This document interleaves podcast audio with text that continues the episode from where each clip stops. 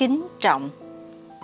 Trong những mối quan hệ tình cảm thì niềm kính trọng chính là nền tảng quyết định cho sự tồn tại. Nền tảng mọi liên hệ. Ai trong chúng ta cũng cần được kính trọng, bởi khi được kính trọng, ta thấy rõ hơn giá trị của mình trong cuộc đời này. Dù có khi ta chịu nhiều thất bại nặng nề đến nỗi không còn niềm tin vào bản thân thì niềm kính trọng của một người nào đó cũng có thể nâng ta dậy. Người ấy ngầm báo cho ta biết rằng ta vẫn còn nhiều giá trị quan trọng khác, ít nhất là những gì họ đã nhìn thấy và trân quý.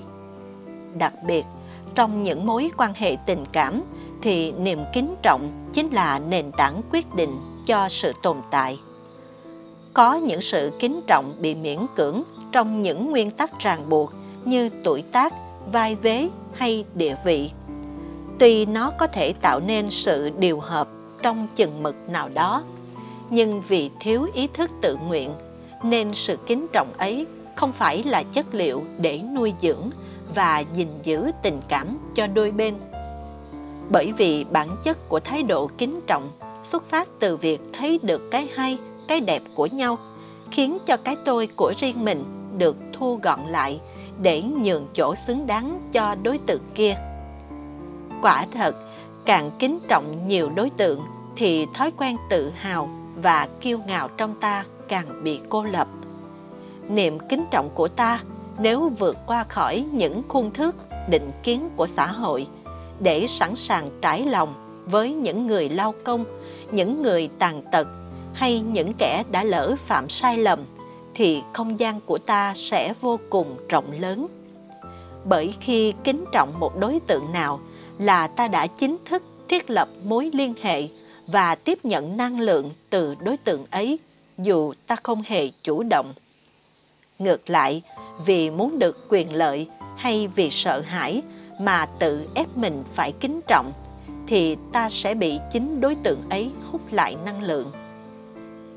Đời sống quá bận rộn dễ khiến mọi người sống trong hối hả. Ít có cơ hội nhìn sâu để thấy rằng, thật ra ai cũng đáng kính trọng. Vì suy cho cùng, ai cũng có cái hay, cái đẹp, hoặc cái hay, cái đẹp vẫn còn đang tiềm ẩn. Hoặc ít nhất là tất cả chúng ta đều được tương tác qua lại với nhau, nên cái hay, cái dở của người này chắc chắn có liên quan với người kia như cụ Nguyễn Du đã từng nhắc nhở. Mà trong lẽ phải, có người có ta. Muốn người kính trọng ta, thì trước tiên ta phải kính trọng người. Đó là chân lý. Vậy nên, muốn được kính trọng, thì ta phải hội đủ hai điều kiện nổi bật nhất. Đó là uy lực và ân tình. Không cần phải có quyền lực, thì ta mới có uy lực mà đôi khi quyền lực cũng có thể tạo nên sự thất kính nếu nó bị lạm dụng để răng đe hay uy hiếp kẻ yếu thế. Chỉ cần ta luôn sống trong tỉnh thức, luôn kiểm soát và chịu trách nhiệm cho mọi lời nói hay hành động của mình, luôn giữ được biên giới vừa đủ giữa mình và đối tượng, không gây phiền phức hay xâm phạm vào quyền lợi của đối tượng thì ta sẽ có uy lực đối với họ, tức là ta sẽ được họ kính trọng. Ân tình cũng là điều kiện quan trọng để tạo nên sự kính trọng. Ta thương yêu đối tượng một cách không vụ lợi, không toan tính, không quá nhiều đòi hỏi, lúc nào cũng dành mọi ưu tiên cho họ, sẵn sàng mở lòng ra chấp nhận và tha thứ những yếu kém vụng về của họ. Và đặc biệt là ta giúp họ vượt qua những khó khăn hay hướng dẫn họ đi tới con đường sáng đẹp, thì chắc chắn trong lòng họ luôn dành sẵn cho ta một vị trí kính trọng rất lớn. Nói chung, người nào có đức và có phước, tức là có khả năng tự tạo ra năng lượng tốt và đem năng lượng tốt để hiến tặng cho mọi người, thì sẽ được kính trọng.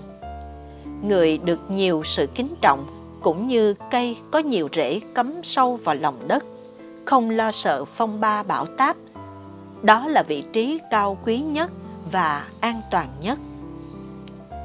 Thương nhau, phải kính nhau. Khi ta bắt đầu có sự kính trọng là ta đã bắt đầu có cảm tình với nhau.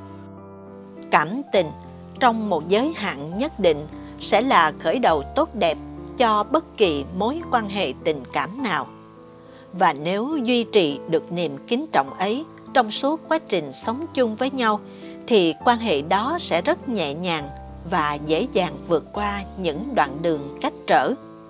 Vì nhờ kính trọng mà mỗi bên có ý thức giữ gìn phẩm chất của mình, không để cho những năng lượng xấu tự do tràn lấp ra bên ngoài mà gây phiền nhiễu hay đau khổ cho đối phương. Nhưng người xưa thường hay nói thân quá hóa lợn. Khi ở gần nhau, ta dễ thấy hết những khuyết điểm của nhau.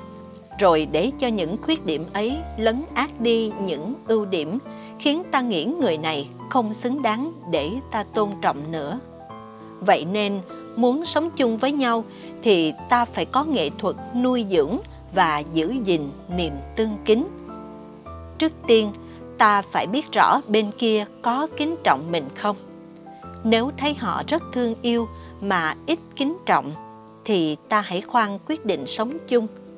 Vì tình thương đó có thể là lòng thương hại hay chỉ là thứ cảm xúc thỏa mãn trong nhất thời. Họ thương ta là vì họ có nhu cầu thương một người nào đó mà thôi. Tình thương đó tuy dễ mặn nồng nhưng lại thiếu tính keo sơn. Chỉ khi nào họ kính trọng ta thật sự thì họ mới có trách nhiệm với ta. Họ sẽ biết nên làm gì và không nên làm gì để ta có hạnh phúc. Bởi họ hiểu rằng hạnh phúc của ta và của họ gắn liền với nhau. Tuy nhiên, khi tình yêu lên cao thì ta còn ít xét đến vấn đề kính trọng. Chỉ khi nào về sống chung thì nhu cầu đó mới hiện ra một cách rõ ràng không phải khi yêu là ta không cần được kính trọng. Nhưng vì cảm xúc yêu đương mạnh mẽ quá, nó lấn át hết lý trí. Ta thấy bên kia yêu quý và si mê ta là ta đã thỏa mãn rồi. Đến khi trở thành người của nhau, thay vì tiếp tục phấn đấu, nuôi dưỡng tình yêu cho nhau, ta lại bỏ nhiều năng lượng ra để nắm bắt những nhu cầu khác như tích góp tiền bạc hay củng cố địa vị trong xã hội. Vì vậy, cảm xúc yêu đương ngày nào mau chóng tuột xuống và nhu cầu được kính trọng lại vọt lên cao. Nhưng tiếc thay, niềm kính trọng thường đã bị phập phèo sau khi cơn bão tình đi qua.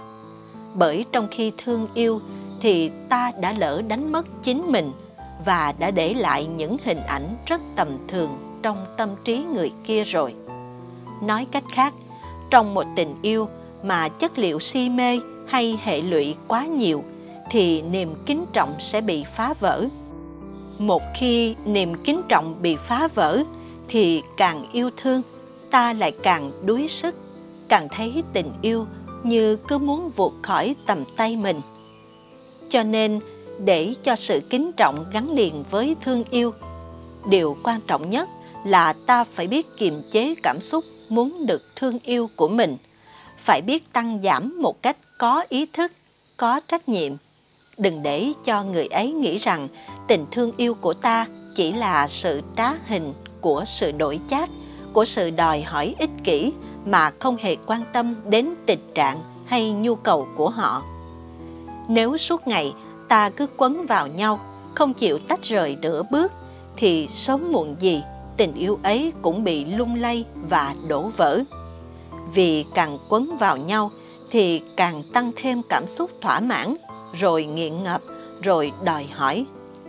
Nếu một bên không đủ đáp ứng thì bên còn lại sẽ kháng cự, bực tức, không chịu nổi và chán chường. Hơn nữa, cứ gắn chặt với nhau như vậy thì làm sao ta còn thời gian và năng lực để ít nhất giữ được sự cân bằng của mình, giữ được những cái hay, cái đẹp mà mình đang có. Huống chi trong tình yêu cũng cần tới khả năng sáng tạo và đột phá của đôi bên. Nguồn sống của bản thân còn không có thì làm sao ta có thể chia sẻ cho người khác? Cho nên, khi yêu thương, ta phải luôn thấy rõ giới hạn của mình. Có lúc cần đến nhau nhưng cũng có lúc ta cần trở về với chính mình. Trở về chính mình để sửa sang lại thân tâm, để ta luôn là nguồn năng lượng dự trữ cho người kia. Để khi người kia cần đến thì ta có cái để hiến tặng. Muốn làm được điều này thì ta phải có đời sống bình an và hạnh phúc khá vững vàng trước khi sáp nhập với người khác. Và trong khi chung sống với nhau ta phải luôn nhớ nuôi dưỡng phẩm chất của riêng mình. Lúc nào thấy tổn thương vì bị thất kính, ta hãy mau chóng trở về chữa lành vết thương của mình trước. Đừng khẩn trương truy cứu kẻ khác.